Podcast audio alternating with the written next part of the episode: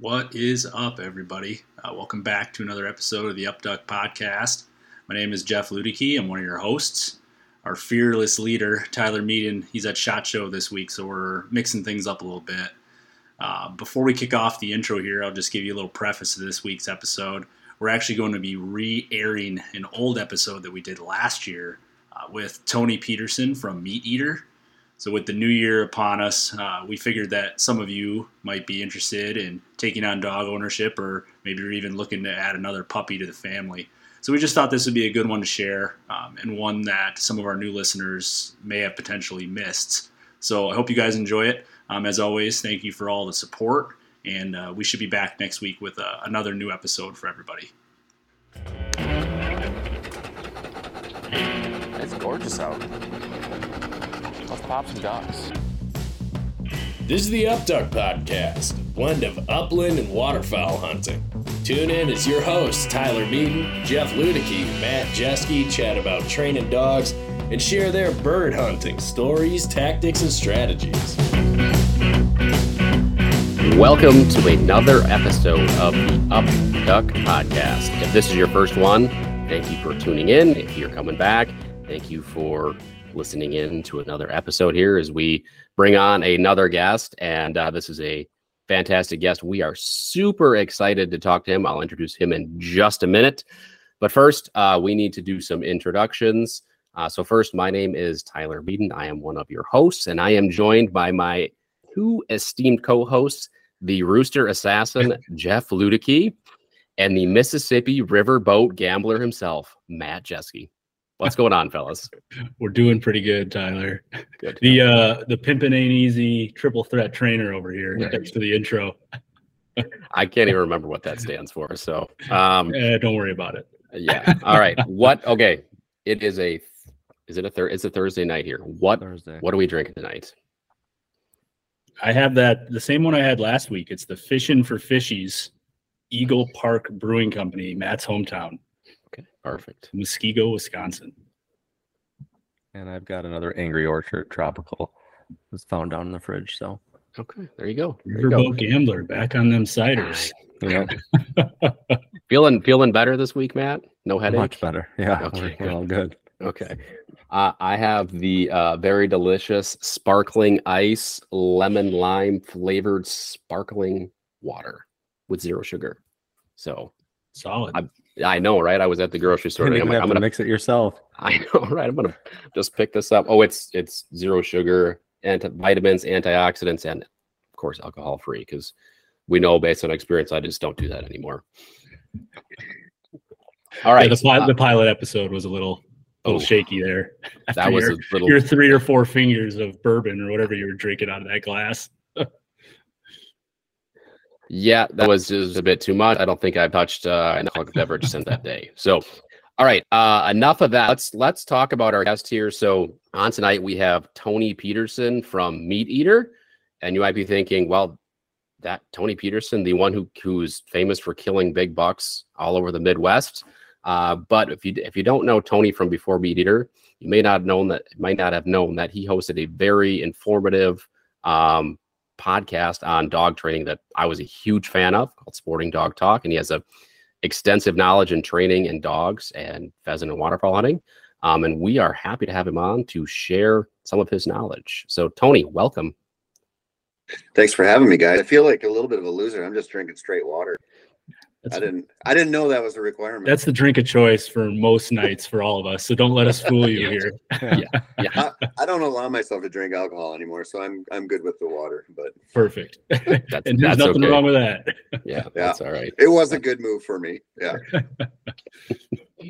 All right. So um I I think the way we want to start the podcast, Tony, is just taking it back, right? We want to know a little bit about you as as an upland hunter, a waterfowl hunter, um, and as as a dog guy. So like where were you? How how old were you uh, when you got introduced to, to pheasant hunting and to, to duck hunting um, and to dogs?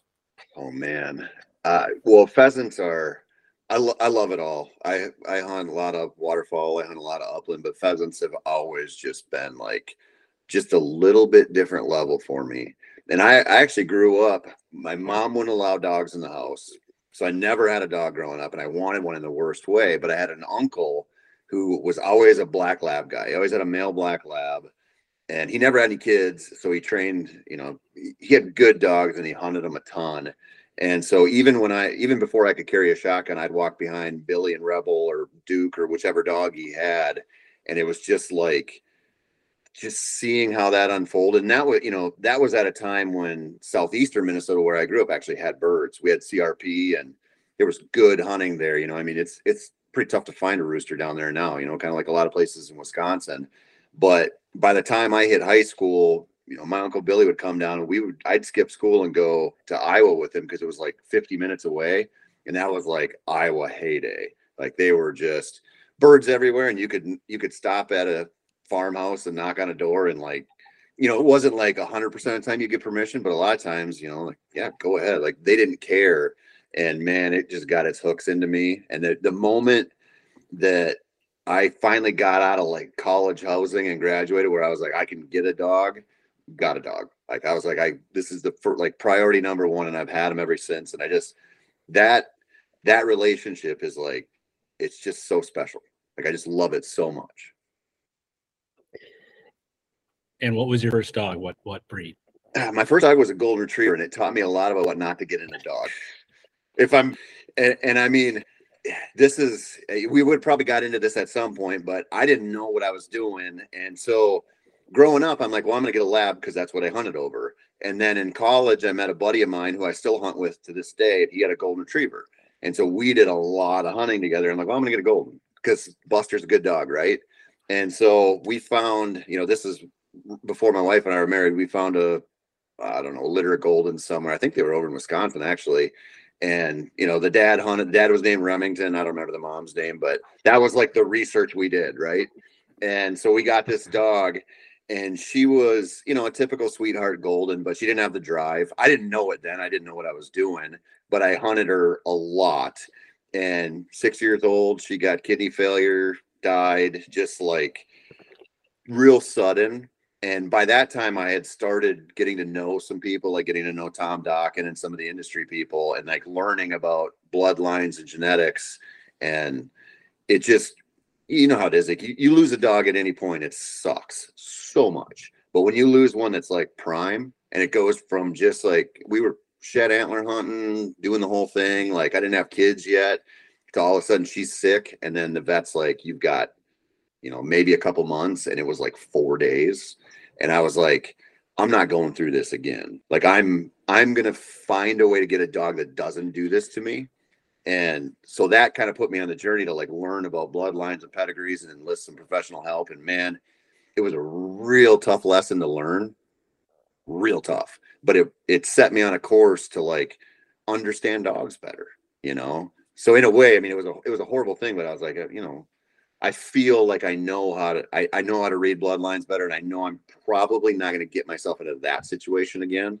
So no, that's good. I think so if if you were given advice to someone who was in your shoes and looking to buy their first dog, right? Um, I think people will often look at the price of a dog, the upfront, the initial cost, which I always say is the that's the that's like the least the the most inexpensive piece of owning a dog is the initial price tag. sure. Um, you know, and they're like, oh, I can get one for a thousand dollars, or I could get one for two thousand dollars, and they're looking at they're they're making a decision on price. What like what should they be looking at? Like what should they be looking at from a breeding standpoint, um, from a Well- health clearances standpoint? I mean, so the the price thing first, because that's a that's a good one because people get hung up on that. Like, if you if you want a house dog, you can maybe bargain shop. Maybe you might still set yourself up for that dog that dies at three years old.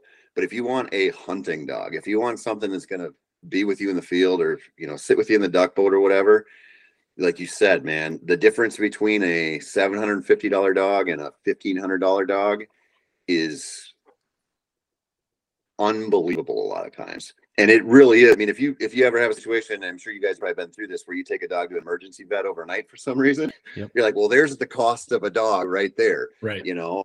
Yep. Uh, so I, I'm the same way. Like I, I get everybody has a different situation, and they maybe don't want to spend, you know, three thousand dollars for a field bred golden, and it's like, okay, well, maybe you don't need that. Maybe you should look in the lab world where you have more options, and you'd get that same level of bloodline for 1500 bucks, you know, or maybe you don't need a super fancy kind of rare pointing breed when you could get a GSP and you know pay not pay like totally out the nose but get really good bloodlines on a dog that's going to perform for you and probably live till it's 12 so that's like so important.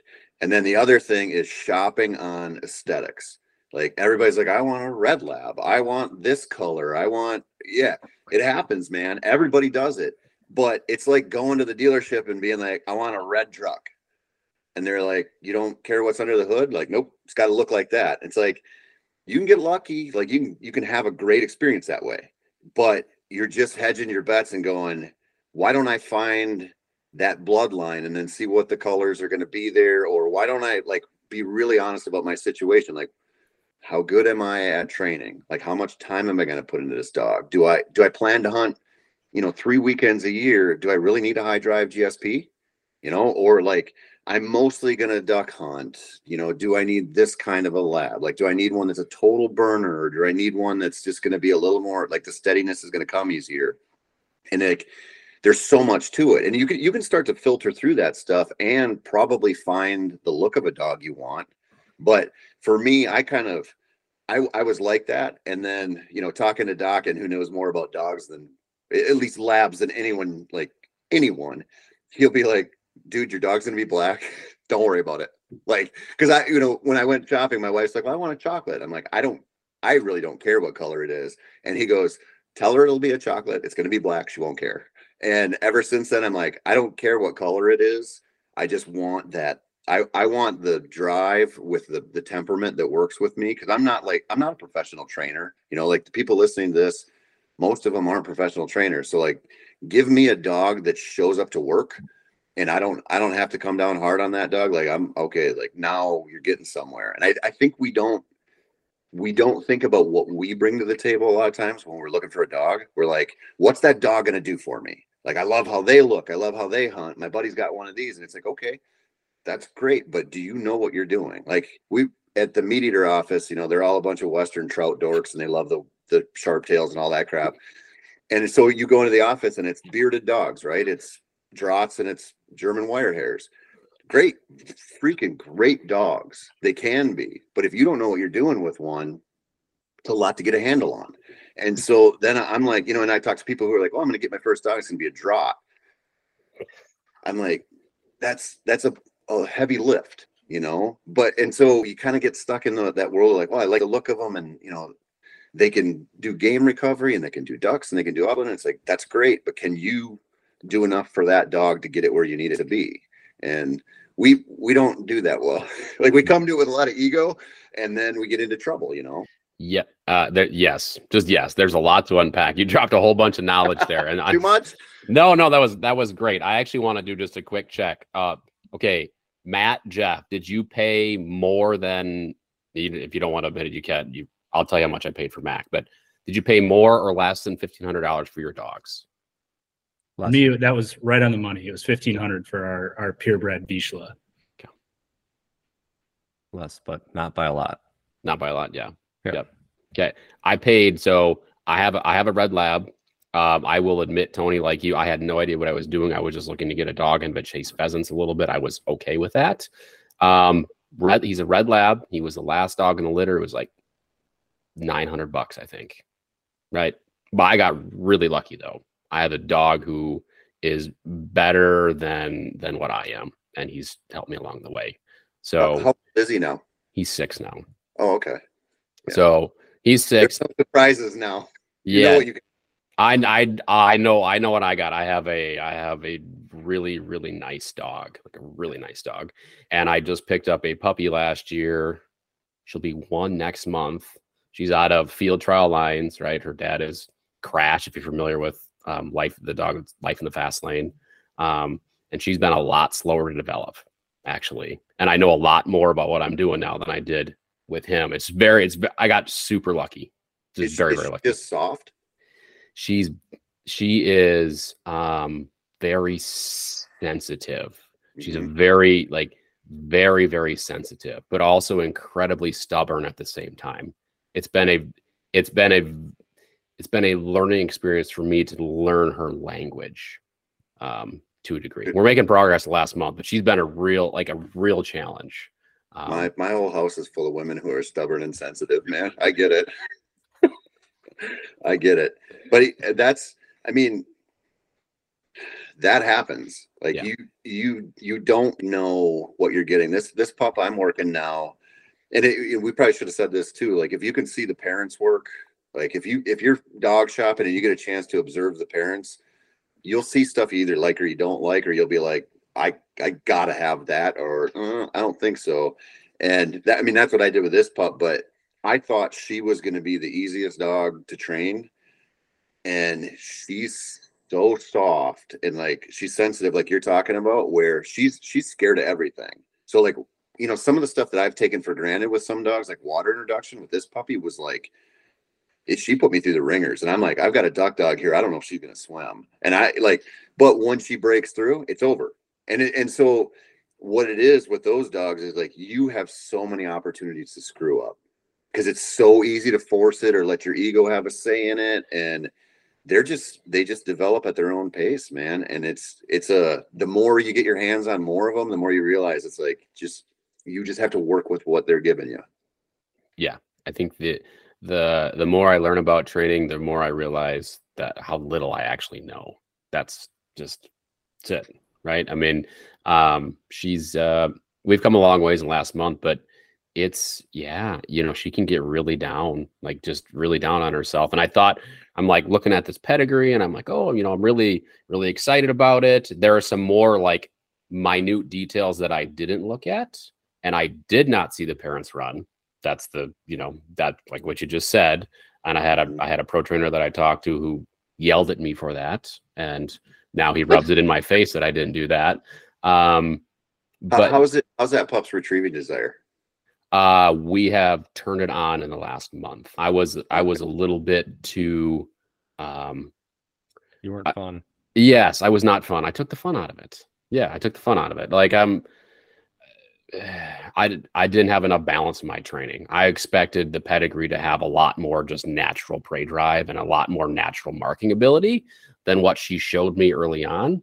Um, and then I was not training the dog in front of me. I was trying to train the dog that I wanted her to be. So, mm-hmm. like, that's a huge thing. That's really hard. And the thing that I'm struggling with now is okay, I have two dogs. One that's like a finish gun dog, right? We're trying to finish up as, you know, some titles and hunt test things. And I have one that's at the very, you know, beginning stage. And one day, one dog will do really well in training. The next day, you know, they won't, and the other dog will. And like compartmentalizing when you have multiple dogs has been a real challenge for me because I can let the frustration of one dog, right, lead into, you know, my behavior when I'm training the other dog and they feel your emotions. Yeah. And they react do you, to that. Do you think with that pup that you you kind of made the retrieves too much work? Um, I don't think I did enough to be like you didn't be, do enough to bring it out. Yeah, yes. Yeah. Yep. yep. Man, that's uh pretty common. I mean, it's yeah. It's a it's another thing you take for granted with a retriever is you're like they're going to retrieve but you have to set the stage for that to be so special for that love to like that it, it has to be the most important thing and then you always have that reward and if that doesn't become that then you're fighting that dog yep. for some kind of reward and that dog's like you're not you're not giving me what i need out of this i'm not happy and you can't go back to treat training when they're a year old so it's like then a lot of people come down on them too hard and it's like you just haven't developed that like that reward system with that bumper yet. And it's, uh, you see that a lot. Like you see people who have real high expectations and you just, like you kind of overdrive your headlights a little bit. Yep, that's that's a good way to see it. I mean, we're we're good now. Like where I'm we're doing pile work and stuff, and I'm carrying a bucket out there, and she's jumping up and picking a bumper up out of the bucket. Like that's that's good. I wish I would have done looking back. I wish I would have done more like live bird work, just bird work when she was really young. Problem is when she had her puppy teeth, she was just a little shredder. I mean, just you know, like we just don't we don't need to develop really bad mouth habits before yeah. we get our adult teeth in. Um, but hey, you you know, it's it's a constant learning game. Yeah. I mean, it's it's surprising how many mistakes you can make and they still turn out pretty well. Yes, yes, that's yes. That would be the that would be that would be Mac. That's you know, he taught me taught me a whole bunch and he turned out really good and really consistent. So um anyway, okay. All right, we were talking about uh you know, tips for somebody who's looking at their first dog. What are what are like the three things they should look at when they're getting when they're getting a dog? Besides, don't color shop or don't don't buy on aesthetics. So you said uh this pup came from field trial lines. Correct. That scares everybody off. Yes. When because I don't want a field trial dog. I don't want a dog that's got you know a million horsepower under the hood, but that's only like one component of field trial dogs. And you can like we always say this, like you can rein that in. Like you can't put that drive into them. It's either there or not. You can't you can't make it happen. And so I always tell people, I'm like, don't be scared of field trial lines and and you know hunt test lines. Like understand why that's important. Like you're getting dogs that are going to be athletic, almost a guarantee. Like it's you know, so they're going to be sized pretty well usually. You're probably not going to have like the short ligaments to get to CCL, ACL tears. Like there's going to be so many health benefits to those dogs because they don't that world does not breed for just looks or because something's popular. They breed because those dogs last and they learn to problem solve and they're athletic and they don't get injured. And so I know people always go, this is, I mean, it's part of the reason the British lab craze is so big right now. It's like, there's like sort of a false promise that you're always going to get this calm, quiet dog. And it's like, you might like they're, when they, some of them come out of there and they are exactly what the kind of stereotype is, but they're dogs, like they're individuals. And so people kind of go, well, I want that, you know, I want that dog that has that amazing off switch built in. And I'm like, that's not like a real dog. Like it, that's like, yeah, kind of like you can find dogs like that, but mostly you have to just build that off switch into them. You have to give them what they need, and then the off switch will come. Like they'll learn it. But so anyway, the bloodlines, the pedigrees, the hunt tests, the field trials, all of that stuff is is the best bet you're going to make for a dog that's going to be an athlete, that's going to have some brains. It's going to take to training, like probably really work with you at a level that maybe other bloodlines won't and the hard part is most people don't know how to read a pedigree, right? Like they they look at it and they go, well, this one's got a field trial champion or this one's got this, and there's Canadian trials and there's all kinds of different stuff mixed in there. And man, I've never met a professional trainer. There's I'm sure want to listen to this and blow me up for this, but I've never met a professional trainer that wouldn't help somebody if you're like, hey, I don't know what I'm doing. Is this does this dog look like it'll be healthy? Here's what I like. Here's what I want and they can look at them in five seconds and go, man, that one might that one might burn a little too hot for you, or this this whole line makes me a little suspicious. Like the help, like learning to read those. If you if you're not going to do it yourself, getting some help there is so important. Because this is like this is not like a you know like you're not going to the supermarket and like buying some ice cream man. Like you don't want to impulsively do this if you want a freaking hunting dog. Like you gotta that you gotta hedge your bets and that's like the best way to do it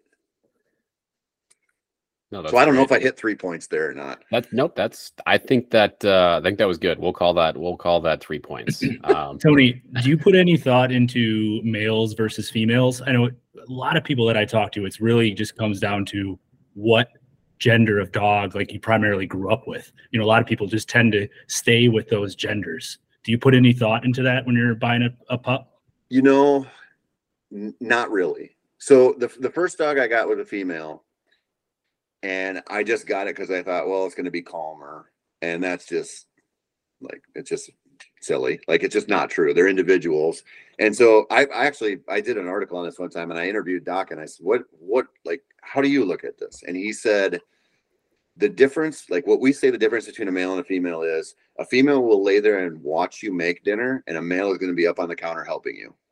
Like that's it. But as far as like hunting drive, you know, because there's there's a lot of stuff that we still carry in the dog world from like the 60s, 70s, 80s, where people are like, oh, the males are high drive and the females are too temperamental.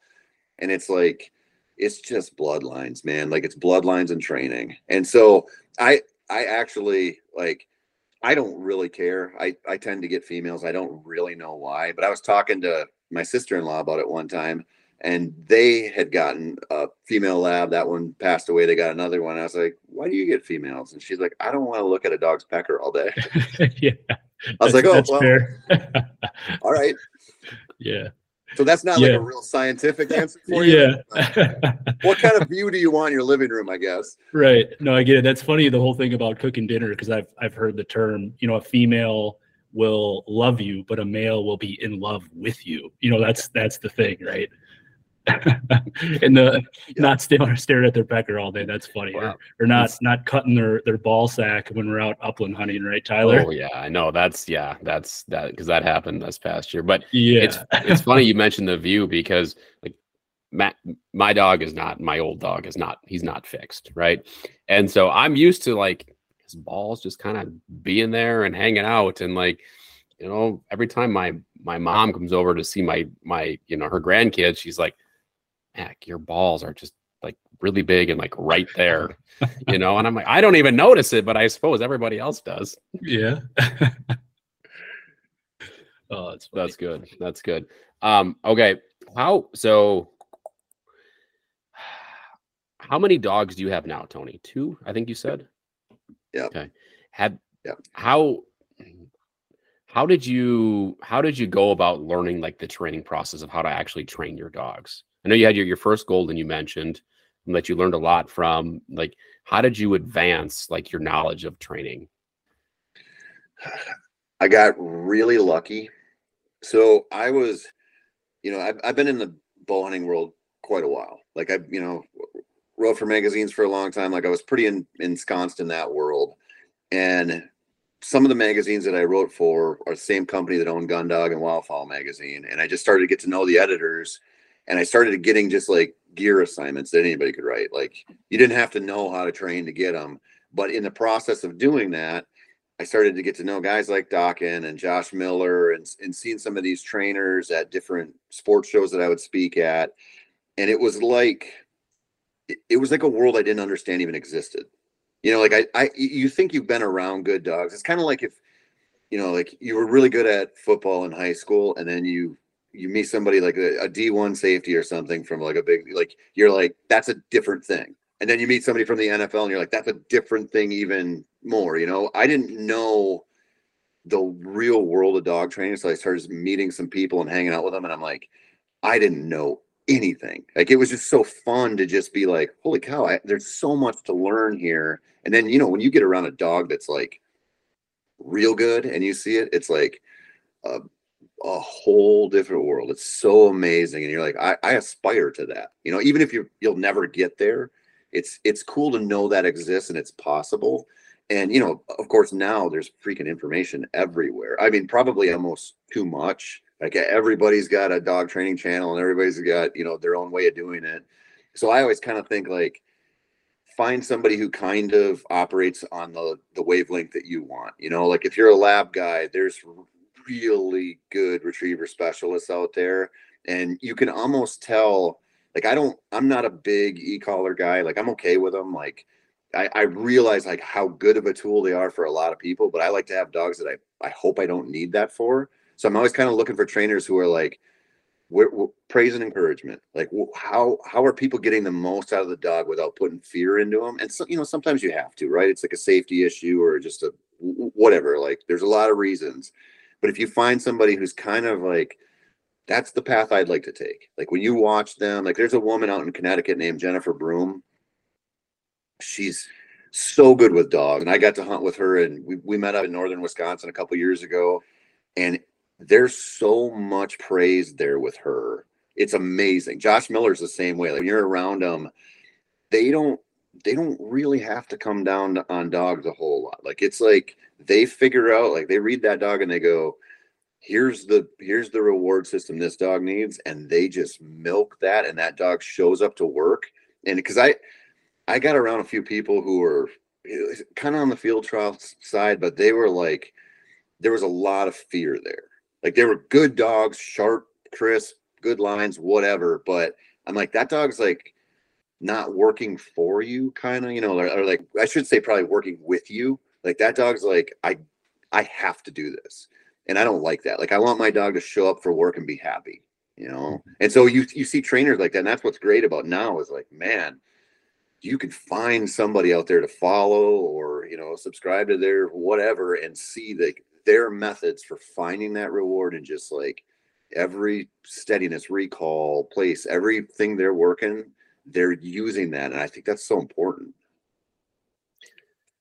Yeah, no, there's um I have I have like 15 questions based off of what you just what you off of that. So um I guess so if I if I'm going back though, you you got introduced to to some really good trainers, right? And you, uh, did you have like a through line to them where you could ask them questions? Um, yeah, I mean, the, the dog training world's awesome, man. Yeah, like I I was so burned out on the the deer thing with the egos that I was just like, it, the dog training world. And I'm not saying there isn't some ego there, but like, mm-hmm. it was a breath of fresh air. And the people are so helpful because it's based around the love of dogs. You know what I mean? Like you just if you if you meet people who love dogs, like you just have a common bond there. And so I just I got lucky and I was I was interviewing people, so I had a reason to reach out to these people anyway. And then once you start to get to know them, it's like, man, they they've solved every problem you're ever going to run into. And that's that's the biggest thing we run into when you're when you just own maybe half a dozen dogs in your life, you haven't dealt with, you know, they they knock that out on a Tuesday, you know, like they've solved every kind of fear and every kind of like you know little hang up and all those little steps for you know daisy chaining together some kind of behavior you want. They've they've met it at every step of the way. And man they save you so much work. Just and and and sometimes you wouldn't figure it out. Like there's stuff like when i when i was doing the water intro with my pup i was like i don't know what to do. Like i went into it too cocky. And after a while i'm like i don't i don't know how to proceed here. And i called up Dokken and he had me on the right path in like seven seconds. he's like, here's how you do it. Cause he's been there a million times, you know? So, I mean, there's, it, it's awesome to have those kind of people out there as a resource. No, that's, I think, um, Matt, I think you had mentioned it though, too, when we were, we were chatting, I think it was after an episode, cause usually hang on and chat mm-hmm. about all sorts of stuff about how, you know, some of the people, some of like the pros that you train with, they're like, you know, they see so many different personalities and they're just yeah. able to pinpoint it. Yeah. I mean, if you think about it, they've got 20 dogs on their truck, and every three to six months, they're rotating out another 20 to 30 dogs. I'll never see that many dogs. So, personalities or quirks or whatever that you're working through, they've seen it, like you said, every other week for 30 years or whatever. I mean, you can't even compare that kind of knowledge. Yeah. And well, as, like you said, online and stuff is great, but like talking to them. You can't just Google search some sort of like weird thing that came up with your dog when you can just call somebody up. It's incredibly different. Yeah, and and what's even better than that is if they watch you handle a dog because it. Oh. We're always you. like, eh. hey, what's the dog doing wrong? And when you it's, get around a pro, they're like, hey, you're doing this and this and this and this wrong. I mean, yeah, I, I I forget. I was out at, at Doc's place in South Dakota one time, and he, I was just shooting photos and he was working a dog. And for some reason, I had to take the bumper from it. And I've taken 7 billion bumpers from dogs in my life. And he's like, no, actually take it this way because then the dog will do this. And I was like, even I'm like, even doing that wrong. but there's a better way, you know, and they know it. You know, Matt, you're right. Like it's it's amazing. Yeah. Yeah. Actually, when I started training with this group over two years ago, she'd film you while you were handling. I mean, it's it's like, why are you facing that way? I'm like, what way am I facing? She's like, you're not facing towards the blind. I'm like, sure I am. She's like, where are your hips pointed? I'm like, oh, I guess I'm not at all looking where I'm supposed to be looking, you know, and, and stuff like that. When she puts it together, it makes a lot more sense. Man, oh, that the value in that. I mean, we don't, I don't think we understand like 20% of what we convey to a dog. You know, I mean, you, you think I've talked about this a whole bunch, but like, you know, you were talking, we were talking, I think it was before the, the we started recording, but about running two dogs at the same time. And just the the difference in like a dog trying to get ahead of the other dog or hunting by yourself with your dog versus one other person changes the whole dynamic. And then mm-hmm. if you're hunting with another person or a group of people and your dog screws up, you're going to redline way faster and your dog's going to feed off of that. Or if you're paying attention to somebody who's gone over the shoulder looking down at their feet, you like you said, you're not showing that dog where you need to go there's like so many subtle little things that you know this is like a 25,000 year relationship we have with them and we're not even I don't I don't think we even have a clue how good they are at feeding off of us. Yeah. Wait, no. No, we don't. And I so it's it's funny you mentioned the taking the bumper wrong. So I was running a I'll share this story because this is this is just, you know, um I was running a master test uh, a couple weeks ago, and like third series, last bird, you know, we needed to run well. We did, you know, dog brings it back. And you know, at, at hunt test, dogs' mouths they can get a little sticky with the duck. So they like they don't necessarily want to give it up, right? They're not they're not like just a quick drop. And so like man, out, out, out, you know. And the judge says, next time pull it down when you take it, say out and pull down, and he'll just release it. He's Yep. like, Opens Yep, the job. Yep. I'm like, Yep. Okay, got it. Good to know. I can't believe I didn't know that. You know, this you know, five years. It took me five if, years. don't- if to tell somebody doesn't tell you that though, like I've heard that and it took Yeah. I mean, I had her for two years and then I started training with that group. It was like a year into that. Somebody's like, Yeah, no, roll it down and out, especially at a test. Like Well, I mean that's the thing though. You don't when you when you get into like a little high pressure situation, you mhm. it's a different it's a different thing for you and for your dog. I mean, I I've got a buddy who's a canine police officer here in the cities, and they have to go like recertify their dogs every year for I don't know different skills, whatever, like finding dope in the car and bite work and stuff like that. And I talked to him the other day, and he's he's like, dude, I'm so pissed, and I, and he's he's a pretty feisty guy. He's awesome, but he's been a cop a long time. He uh, took his dog, and he's like, there was some stuff I was worried about with like the bite work because they only get so many commands. Like I think they get four commands, and then it's a failure. And if they fail, they have to recertify. And he said, you know, his dog was like so good at finding, you know, objects or finding the dope. And so they do a the first thing was like four dummy cars and they hide drugs in one of them. And you have to find it. You have like seven minutes, and they might put it anywhere in the car. And so you have to like read the wind and figure out like where are the little seams in a car where that scent would come out. And he's like, we've he's like, we've done this so much. He's like, I got into that, and he's like, we got a false positive on every car and he's like i failed the easiest part of it. So the rest of the day i was all pissed off and my dog and it- you know like that stuff happens you know? And he told me he's like after they showed me where it was he's like it was entirely my fault on how i brought my dog through that.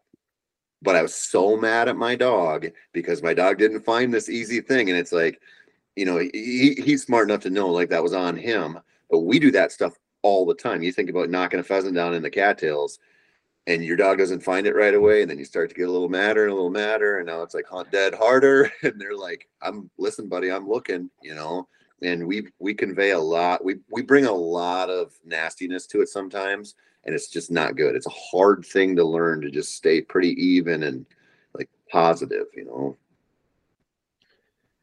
Yeah, I think we're uh we can be selfish, right? That's the you know whether you're you're hunting, you want your dog to find the find the the crippled bird. You're running a you're running a hunt test. And you, really want to pass, you know, you're at training and it's like you're a little nervous because you're around new people and like I want my dog to look good. People think that I have like half a brain from from a training perspective. You know, we we we bring we put this pressure on ourselves and then we end up pushing that pressure down onto our dogs. Yeah.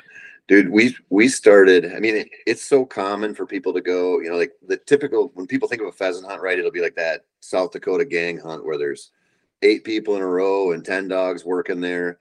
And my buddies and i i mean i, I never hunt with more than like two other people but they all have dogs. And we've almost started to just like sort of parallel hunt our way through stuff like just because of the like there's no pressure then.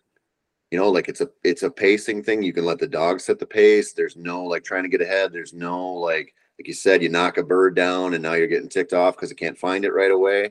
And man it's like it's almost like you're hunting with different dogs. Like it's almost like they're almost like so relaxed like you can tell they're not worried about anything else. And you don't you don't think about it when you hunt with a bunch of people. Like that's kind of what most people do you know? But you don't think how that's affecting their performance and what they're feeding off of you and your your buddy and their buddy's dog. It's a it's a different experience. Like i think i think if you're running like a young dog hunting alone with them is unbelievably important like way more important than we give it credit for Mhm. Yeah, last year I or two years ago I did an Iowa hunt on some private land and we had like 15 guys. And I think we we had four three or four dogs. And just the pressure that I felt to keep that dog, you know, working left to right, right to left, and in line and not getting out too far. I'm sure she felt that pressure. And my nerves and my anxiety. You know, it's it's so much different when it's just you or your buddy or just a couple guys. Yeah, it's not fun. I mean, no, it's it, it isn't. Yeah, I mean it's fun to shoot Yeah. a lot of birds, but when you're actually a handler, like it's it's a lot of pressure.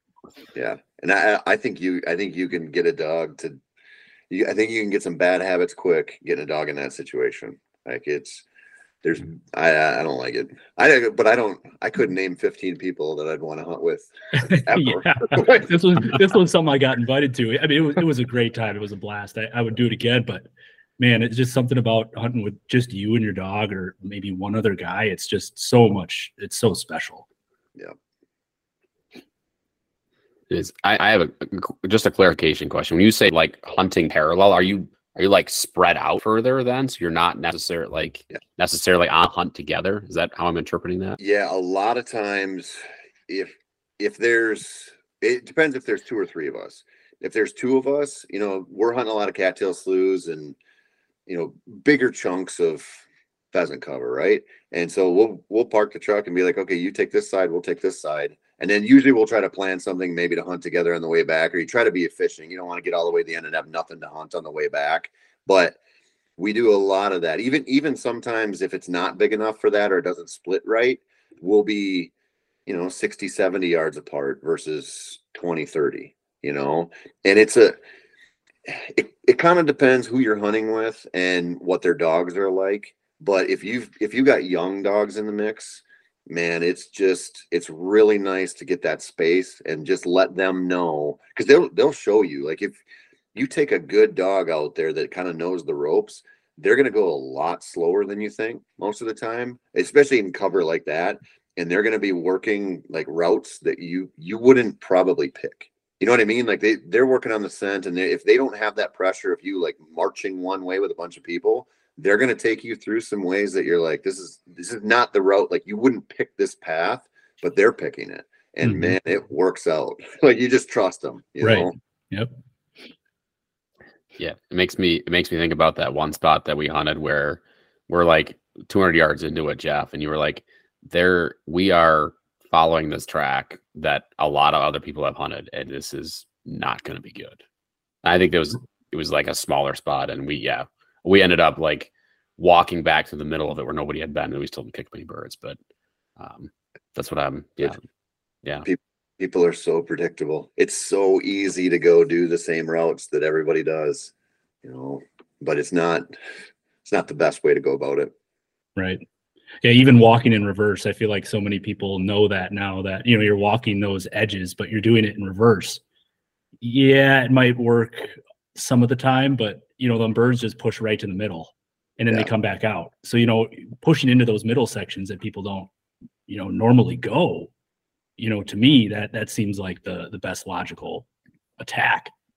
Well, it's. I mean, we we look at like. You know, I know I talk about cattail sloughs a lot, but if if you look at a cattail slough, you know, from where you would park, it's like it's just mono habitat, right? It's just hundred acres, two hundred acres of the same stuff. Then you get in there, and there's little waterways, and there's like soft edges in there, like you'd look for bow hunting the big woods. And all of a sudden, you find these places where it's like, yeah, there might be roosters anywhere in there, but they're only killable in certain spots. Like if you if you don't have like really Mhm. fresh powder where they're they're gonna sit real tight, they're gonna ru- they they know those routes to get out. And so when you walk the outside edge, like everybody does, it's like okay, they go in the middle. Then you go in the middle, and you start to find those places where it's like there's there was a reason there's a concentration here, or there's a reason that they sat super tight here, and I got a good flush, but they were all running over here. And the more you get in there and pick that that cover apart, you realize like it's not mono habitat. There's all kinds of stuff going on in there, and they know how to use it like crazy. So not only do they bail into there and let most of the hunting pressure go on the outside, but even when you get in there, you start to learn like it's not just enough to just be there and let your dog work because they have all these outs, all these ways to go. But then you hit like a little open water here or a culvert here or something, you know, a patch of Egyptian broom grass or some dogwood. And then all of a sudden that's like, this is where the roosters always are. Like, or this is where the roosters are at noon or, you know, four o'clock in the afternoon or whatever. And it's like, uh, that stuff's so fun because you get to figure out that with the dogs, you know, like you get to learn with them. Yeah, and we learned a lot of that, you know, on the third day of our DIY trip last year. You know, we it seemed like the pieces all started to come together. We started to figure out where those birds wanted to be, you know, to the point where you'd walk up on some cover and there's, there's going to be a rooster in there. And sure enough, there was. You know, you just you learn as you go and you start to figure out those patterns. That's so fun. It is. The best. it really is. Yeah. and that that's like one of the most vivid memories I have. It's just like we are just kind of you know pulling up to a you know 2,500 acre piece of of public, and we're like just bouncing from you know willow thicket to willow thicket, right? And that's where all the roosters were. Now we weren't necessarily in the spots uh, to actually kill them, or maybe and and or maybe there was some shoddy shooting, but like we were there, right? We we had we had figured out where they were going to be, um, and and where we'll put ourselves on birds which is W- Was it super windy? yes. Yes. Yeah. and Man. yeah, windy and cold. They get into those willow thickets, those little corners of willows, and then there'll be 50 of them in there when it's super windy, and that's a rough one.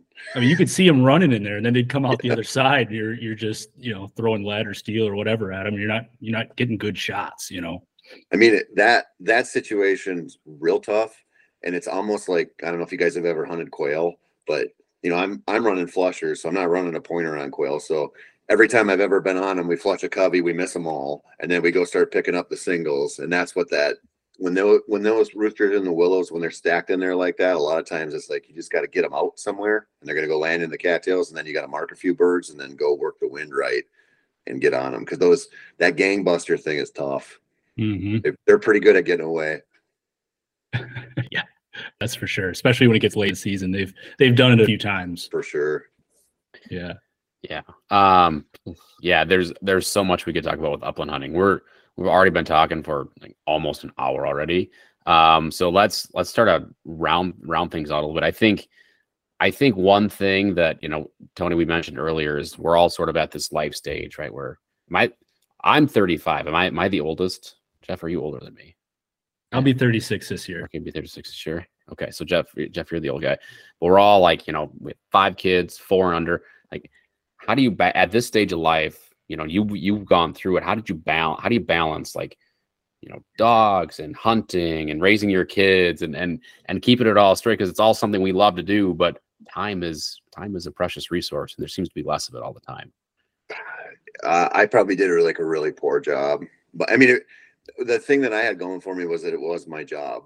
So traveling to hunt, you know, like I always kind of had that as an excuse, like I couldn't abuse it. But the the dog training thing, like little kids are just tough. Like when you have little little kids, it's just hard. So you just got to look at it and go, like, where can I get a little training lesson in? You know, and and we think we often like it's I see this with bow hunting all the time. Like people, they don't shoot all summer long or they don't shoot all year long, and then August comes and they want to shoot 100 arrows every Saturday, and you know, 20 arrows into it, their muffles are shot, and the, the rest of it's a nightmare, right?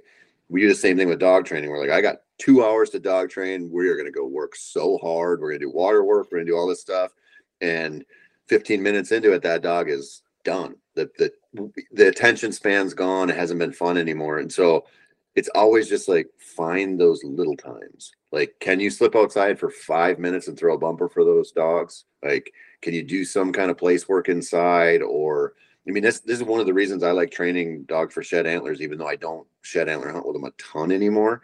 It's because I can do that at any time, and they can get a little nose work, and they can just like have that kind of like work that muscle of like, okay, now it's find the bone, and they they love it because it's their thing, right? So anything you can build in like that, and that's that's why like a lot of people are like, oh, I don't I don't need a dog that will place on command or do a hundred hand signals or whatever. And I'm like, man, the more you can do with them, the better. You know, like if that dog can handle it and they can handle a lot, you can you can work in so much stuff in a 10 minute session. You know, like you can do steadiness, you can do recall, you can do hand signals, you can do long distance work, like all kinds of stuff. And it doesn't take two hours. So it's it's like survival mode, man. Like you Yeah. take care of those kids, you you get away to hunt when you can, and you just work those dogs. But you, it's not like dog training is just like getting in shape. Like it's just like a consistency thing.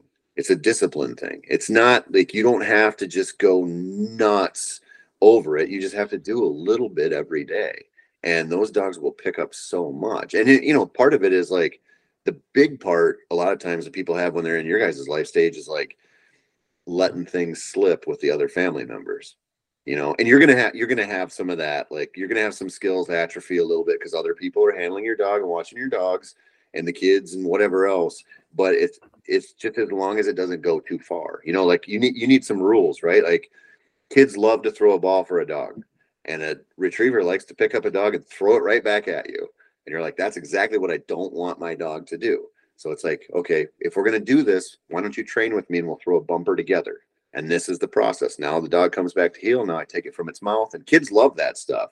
But I've seen this with every dog I've ever had. I've looked outside and watched my little girls and their friends throw balls for it. And you're like, okay, well, I have to undo that. But you just you're just working against that stuff, you know. Yeah, yeah, I think that's such good advice um, for somebody in our shoes. Just finding any little time that you have to to get out and train, get out and hunt, whatever it may be. Mm-hmm. You know, when I just had the my one daughter, I would sneak out pheasant hunting. As soon as she would go down a nap, I would throw the dog in the truck. I would grab my vest and shells. I would go hunt for an hour and then be back by the time she woke up from nap. You know, just finding any little time that you have to to get outside and you know have fun and train and hunt and all the little things. Well, and, and that's a good point, man. The the other thing that we should say on that is, you know, like, all right, we all love pheasants, right? Like that's that's freaking awesome. Like it just is. But if you can't get to them and you have a woodcock migration coming through in October, or you can get to some ruffed grouse quicker or something like, or you know, the reason I started hunting ducks is I live in the suburbs of the Twin Cities. I'm like, I can't find a pheasant here. Like I, the the woodcock come through a little bit. Like you can you can hunt them some, but I'm pretty far away from grouse. I'm pretty far away from pheasants. I'm like, I can just randomly scouting deer on some public land. I'm finding wood ducks all over, mallards, and I'm like, okay, well, I'm gonna I'm gonna be a duck hunter because I have dogs and I want to I want to work them.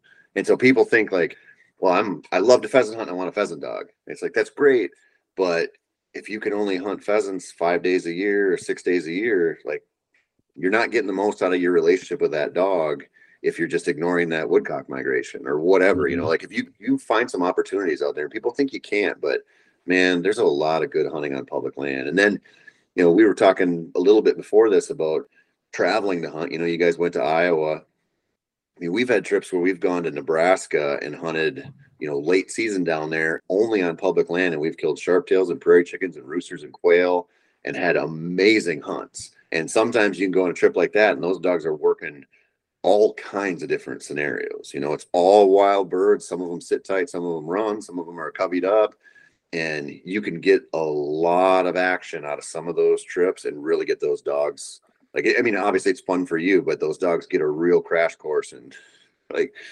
hunting different stuff different habitat that anything you can do like that's so worth it mm-hmm. that's good that's great that's that's really good advice um have you gotten to the have you gotten to this the stage or the age with your girls where you can incorporate them into some of the hunts and some of the training now the training for sure. They're you know they're they're pretty lethal on the turkeys and the deer so far. They're not ready to carry a shotgun yet. So we've we've started sitting in the duck blind a little bit, you know, like waiting on a wood duck to come through or something. I'm I'm like a really really average duck hunter at best. So we're like we really count on those wood ducks because I can scout them like they're they're my primary target. But you're in good company, Tony. Yeah, so you have no idea here. yeah, I mean, like I, I wrote an article about this for Outdoor News one time where I wrote about how like how much of a trophy a mallard is. Like a greenhead to me is a big deal because I don't kill that many of them. So when I get them, I'm like, that's freaking sweet, you know, because I all I ever kill is teal and wood duck. But as far as my daughters, like I can't wait till they can carry a shotgun and we can pheasant hunt, but they're just not they're not there yet.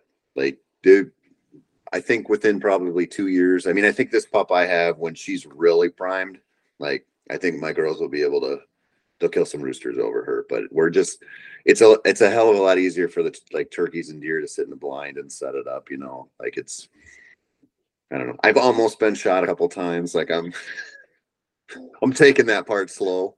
So that's fair. That's that's fair. That's good. I and, think, and uh, by that I mean I've almost been shot by my bird hunting partners. My daughters have been perfectly safe, oh. but I've had a few people. okay. okay. Yeah. So. Yeah. uh, what I'm what I'm hearing you say is uh, patience because it's going to be another uh, ten years here. Man, are, are you guys all in Wisconsin?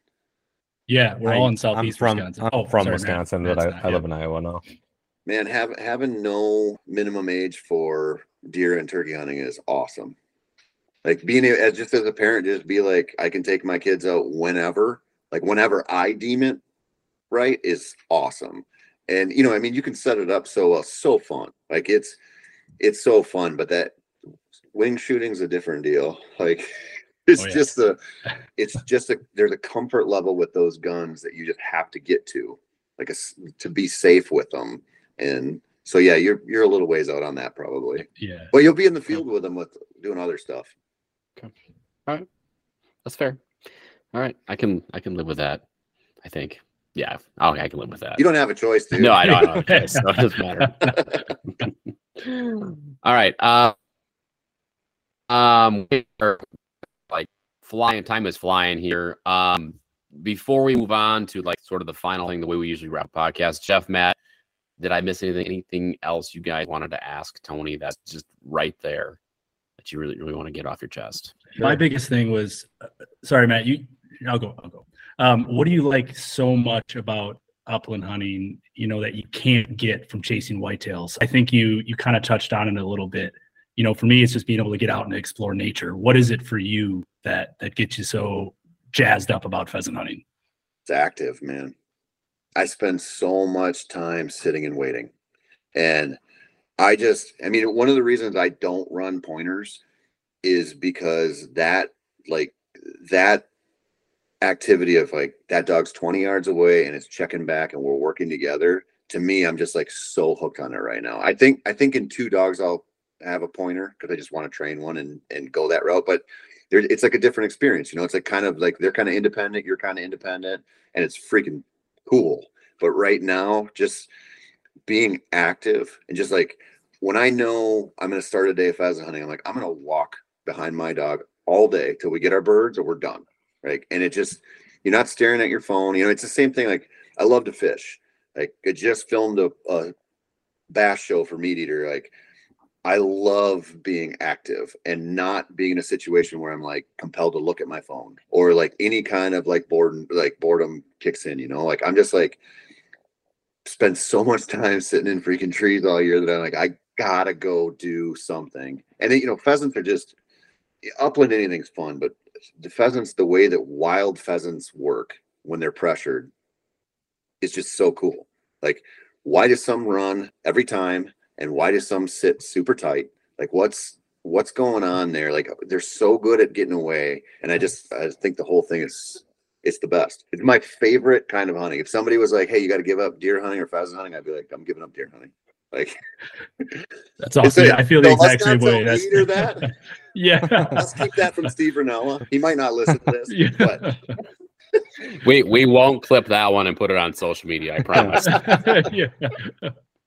it's okay No, that's awesome, man. Like like you said it, it's just being able to walk around. I'm I'm kind of the same way. Like I get real fidgety. I get not not bored, but I just need to move. You know, when you're sitting at a deer stand, you know, on opening weekend, I just you just you have to move. And it's it's amazing what you can discover while you're out there just chasing your dog. It it really is it's it's awesome. and it dude it's a it's a weird thing like my buddy and i one of my really good buddies that i i hunt with a lot we talk about this a lot because we always check our like the health on your phone or your your apple watch at the end of the day like see how many steps you did you know and you're like man we we've had days where you're hitting 30,000 steps and you're like you might not get your limit of three birds and you're like it's like on paper that's so dumb. Like it's so dumb. Like why would you do that? But you're like, I'm just gonna, I can't not keep going because I might get that flush. And when you do get it, it's so awesome. Or when you just like, you know, you either see that dog, you know, I mean, I know it's different for you with a pointer, but I, when I see a dog like just burst through my vision a little bit, and you know, like instantly you see that tail, or even when you're in the cattails, you just hear it, and you're like, just listen to the tail, like it's coming. You know, like it's just Yeah. it's so cool. It's so worth those down hours where you just hike through the snow and it's cold and sucks and nothing's flying. Like it's just awesome. Hundred percent. Matt, you had a question? Sorry, I interrupted Yeah, you. I was I was wondering. You kind of mentioned uh, not training with e-collars. Have you always done that, like from your first dog, or have this been like a, a journey to, to not using an e-collar? And is that all the time, or uh, I I almost never use them.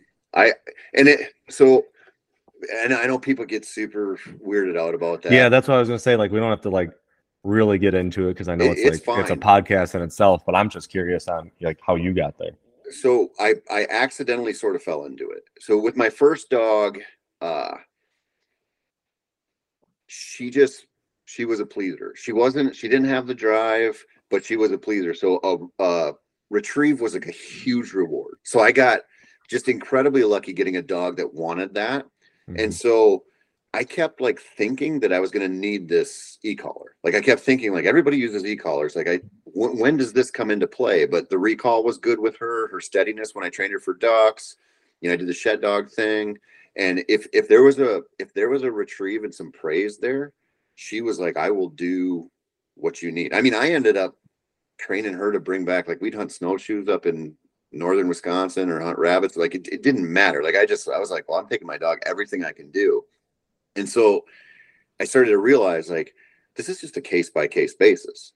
Like we we have been told this message that you need an e-collar by by people who are really good at training, but they also have time limits a lot of times and they're dealing with dogs of such like varied genetics. You don't know like there's been so many mistakes made with a lot of those dogs. So for them it's like you have to have that tool. Like it's the best tool for the job.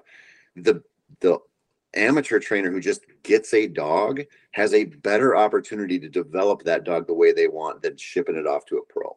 A pro is way better at training than you, but you have a better opportunity with that dog because you can work with it every day and you can figure out exactly what that dog needs to work for you. And then you still might get into a situation where you have a dog where you're like, this dog's stubborn or this dog's always going to chase this or it's always going to grab that porcupine. Like there might be a safety thing there or just a personality trait you can't overcome. And then an e-collar is great. I try really hard to get dogs that are like pretty soft and are going to have so much drive that their reward is always going to be there. And then so if I if I got the wrong dog, I would I would have an e-collar on it in a heartbeat. But I try not to because I just like to not have that. Like I'd like to not have that because I'm not I, I think you can do it with certain dogs without it. And I want to do that. But I'm not opposed to them. Like it, there's there's a lot of situations where they're so necessary. Sure. So No, it's good. But that, that Matt, you're right. That is a whole podcast topic, Yeah. and it's you know, I, I, I yeah, I personally train with an e collar or train with an e collar, using e collar in the field. I think Matt and Jeff, you both do as well, correct? Yep. Yeah. Yep. And but I I train with a guy who train he buys British labs and he's you know British style of training. Um, does a hunt test thing. He's never used an e collar. His dogs are incredible. They're, incredible. Is it. Jeremy Moore? It's not Jeremy Moore. Nope. Nope. This is Because he doesn't. either. I was No. curious. No, it's not. No, no, I don't. He has Jeremy Moore doesn't know who I am. Um, no, it's it's it's a it's a it's an older man. He's like seventy. He's got like a nice setup, like you know, technical pond. He's got a little hay field. You know, he can like, you know, a couple years ago he set up like a fence on the way to a blind, and he sent his dog across the water, over the, jump the fence right on the way to the blind. You know, a couple like a month ago he put he put one on top of a hay bale. Sent his dog right up on top of the hay bale, snags it off of there. And you now you can you can train dogs to do this, right? Yep. Um, but you know, it's is it faster to faster with an e-collar? Yeah. Um, but that's if you know how to use it. And that's Well, that that's the problem. I mean, we've we've kind of and it, man, I have got I have gotten into trouble a few times in my career, like where I've really pissed off a lot of people, and most of the time it's around an e-collar situation. And my thing with it is, you see them used wrong a lot. Like you see that as a shortcut, like and it, it's just there's a process to it right there's an there's an intro process to it it's a reinforcement tool like it can be a long distance communication tool if you use it right But you see so many people who who they're like, I don't, my dog sucks. It's eight months and it doesn't listen, and they want to light it up all the time. And I'm like, it's just not. I, I don't like that message. Like I, mm-hmm. if you if you know how to use them, like it's awesome. Like they're a great tool. But so many people don't. They use it as a shortcut to training, and I'm like, that's not. It's not the way to go about it. A lot of times. I would I would say this because this is like a this again this this week long time about this. It people use the e-collar e-collar teach or train, and it's not a teaching tool at all. It's it's it's it's a it's a it's a reinforcement tool. It's to reinforce what Yeah. you've taught to, to reinforce a taught behavior. dude it's we are we just love shortcuts like human i mean it's in the you know in the bow hunting world i used to do a lot of seminars at like deer shows and i did a lot of them on like bow hunting public land whitetails right like kind of my wheelhouse and i would go through my process like here's how i scout here's how I, when i get there what i do how i find them here's how i hunt how i move in an entire process that's like worked pretty well for me and at the end of every seminar, I would say, Does anybody have any questions? And everybody raises their hand and they go, What kind of decoy should I buy? What kind of call should I buy? What kind of scent should I buy? And it's like, I literally just went through the entire process of like not using these get rich quick products to figure out where deer like to walk and then going to shoot them. But in our heads, we're like, There's something I can buy to make this way easier. And an e-collar can do it like an e-collar can really fast track some of the training and some of the like get those lessons to stick like once that dog knows it and there's no false positives there like like they they understand it like now they like I, I got the rules boss but there's so many people who don't like they just jump the gun on it and it's it's not great Yep. So, Yep. you'll get some email for that Uh no, that that's okay. Like I'm not like I use an e-collar. I'm not I'm not, you know, I people there's so many different training methodologies out there. And I'm going off on like a tangent here, but it's right. You got like you said earlier, you have to find what works for you, what aligns with your principles. And the, the one thing that we could talk about probably for another like 30 minutes is like expect realistic expectations for your dog. Right. You know, what do you want your dog to be? You know, people have an eight month old dog and expect it to be finished and it's not. So then they punish the dog with e-collar. You know, that's just one example. Or, you know, like, hey, I only have I can only train my dog two or three days a week, but I want it to be to be able to go out into the duck blind and, you know, I want to be able to, to pick up a, you know, a triple or be able to run blind retrieves. And it's like, okay, but it's going to be four or five years based on the amount of time you have. Like it's just, you know, there's this, we want, like you said, we want shortcuts. We want, you know, to get to the end product. And I, I look at training and just owning dogs It's just a journey. You just have to enjoy the journey and the process. That's the beauty. Yeah, and I mean, a lot of people make a really big mistake where they don't really train with an e-collar, but they use it when they're hunting. And you know, you take a dog that you know to the soccer fields and you're training, and that dog's pretty good because it knows the drill. And then you take it out into that CRP for the first time in the fall, and it's super exciting, and everybody's geeked out. And that dog kicks up a rabbit or something, or just you know, it's it's like kids, you know, like they do dumb stuff. Like they're they're they're not they haven't been there and done that yet and so a lot of people don't use them enough when they're training for reinforcement and then when they go hunting they're like well now i got to dial her up to 10 i got to light him up and it's like well was this a fair situation to put him in you know like have they ever been here before like has that dog ever jumped a deer right in front of its nose out in the field or whatever you know like you gotta you just gotta give them a chance Yep. Yep. Okay. All right, let's uh let's move into the final stages here. Uh, so we don't take up too much more of your time, Tony. So we like to we like to end podcasts what we call sky blasting, which is, you know, like when when when there's birds that you know you're just you're firing off shots, you're wasting ammo. It's it's just kind of fun, right? So we're gonna go through like I'll probably have some random questions for you. Some of them might be hunting related, some might not be hunting related. We'll spit them out. You just answer with the first thing that comes to your mind. sure Does that sound like fun? Yeah. Do you know what do you know what my wife's uncle calls those shots Uh, what what is what? He'll shoot. Sometimes they're like those roosters will be like 85 yards away, and he'll touch one off, and I'll be like, and he's like, ah, that was just a kiss my ass shot. he knows he's not gonna get him, but yeah. whatever. Anyway, Itchy trigger. figure. Yeah. Maybe maybe we should rename this this segment the, the, the kiss my ass shot. The Kiss my ass shot. Yeah. So I just had to make sure my guns all worked. You know, that's a that's a classic line that everybody likes to say too. All right. Uh, first question I have is: Is there any chance that we'll see you in the future doing another dog training type of podcast? Yeah. Okay. Okay. I would say there's a really good chance of that. Okay. All right. Um. Okay. Uh. What What kind of food do you feed your dog? Uh, Purina Pro Plan 3020. Okay. All right. Uh. Let's see here.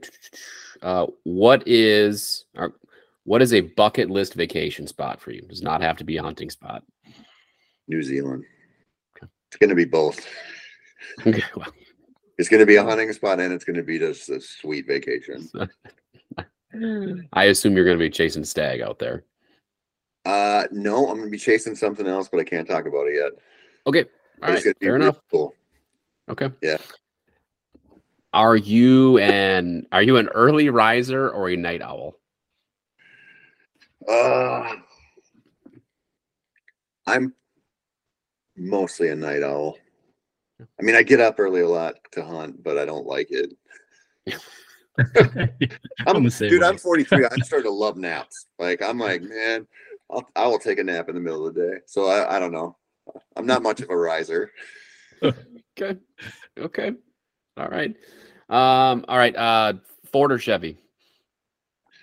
Uh, Ford right now. Okay. My last Good Chevy man. was terrible. Good man. Terrible truck. Okay. I'm I'm running low on questions here. Jeff, man, you guys got any? Yeah, I got a couple. Favorite hobby outside of hunting? Uh, playing guitar probably. Interesting.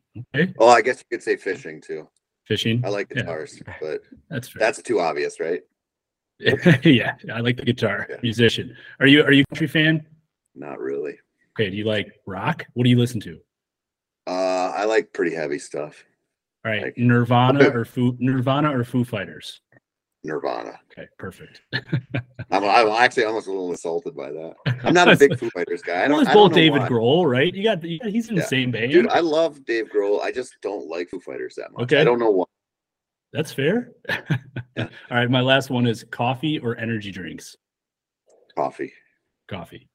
Perfect. Unless I'm driving home from like an elk hunt or something, and then I will buy the the worst energy drinks.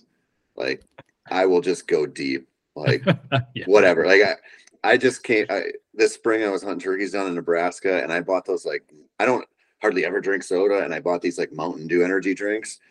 And dude, Oh. I could, I was like, I could smell colors. I was like speaking in tongues. Man, that drive was, I was flying. It was awesome. you were ready to go. yeah. Oh, that's awesome. That's great. Uh, I have one more. Favorite state to chase birds?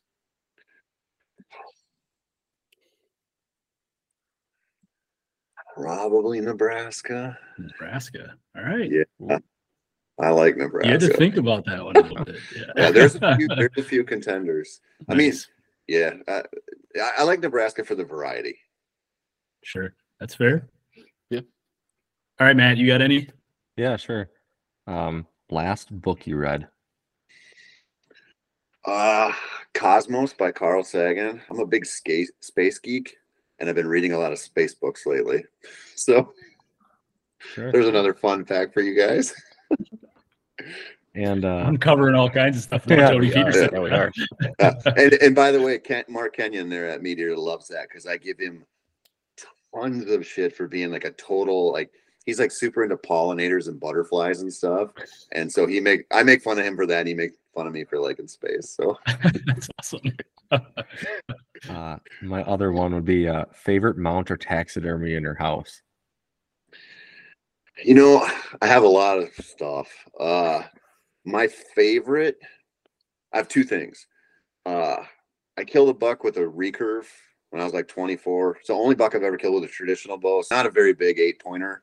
I just love it because it was like a just kicked my butt. Like I just wanted to prove that I could do it. And it was a lot of work and it was just a cool deer for me. I mean, in fact, it's probably the smallest mount I have, but that one, and then I, I spent a little time in Africa and like, I don't know, 2007 or something. And I shot a baboon. So I have a baboon skull in here. And so I kind of like that because I get to show the kids. But now I'm, this is, this is more than you guys want to know about me. But now I'm like starting to worry that I probably should not have shot a monkey. Like I feel like karma's gonna come come back and get me. Like I I watched that Netflix docu series Chimp Chimp Empire. I don't know if you guys watched that. I I haven't. I haven't. Oh, it's wild. It's wild. And I, I was watching that and I was like, man, I should not have shot that monkey. like I'm gonna have to put that that, one on the watch list. that's coming back somehow. Chimp Empire. I'm gonna write this down. Yeah. It's wild. The way they shot that is the, the crew that shot that is is gnarly, man. They embedded themselves with those chimpanzees for a long time, and the way they shot it is wild. It's it's pretty neat. It's pretty That's freaking awesome. brutal too. That sounds like one that I don't know if I could convince my wife to watch. yeah, My mine watched like eight min, minutes of it, and she went to bed. She's like, "This is not." I was like, "This is that's fine." Oh, and that that feels like a great way to wrap this thing up here. Uh, so Tony, though, before we go, if people want to see more of you, if they want to hear more of you, if they want to read more of your more of your articles, where should they go? How do they find you? themeateater.com man. Everything that i create you know i've been a full-timer at MeatEater for like a year and a half. Uh, so everything that i write podcasts all that stuff is there. And anybody who's listening to this can feel free to write in and tell them they should cover more dog stuff and do more bird dog stuff because i have been beating that drum for a while and it is i'm i'm not making a whole lot of headway there but i'm trying because i think we i think we should be covering some bird dog stuff so feel free to bombard MeatEater with that Sounds good. I think I think we could help out with that. All right, excellent, Tony. Thank you so much for taking time out of your day, your busy schedule, to jump on with us. I know I had a lot of fun. Um, you know, learning more about you, learn about your background, learn about your upbringing. Um, hope we can do it again sometime. absolutely thanks guys that was fun Yeah, thanks, Tony. Appreciate Yeah, it. thank you.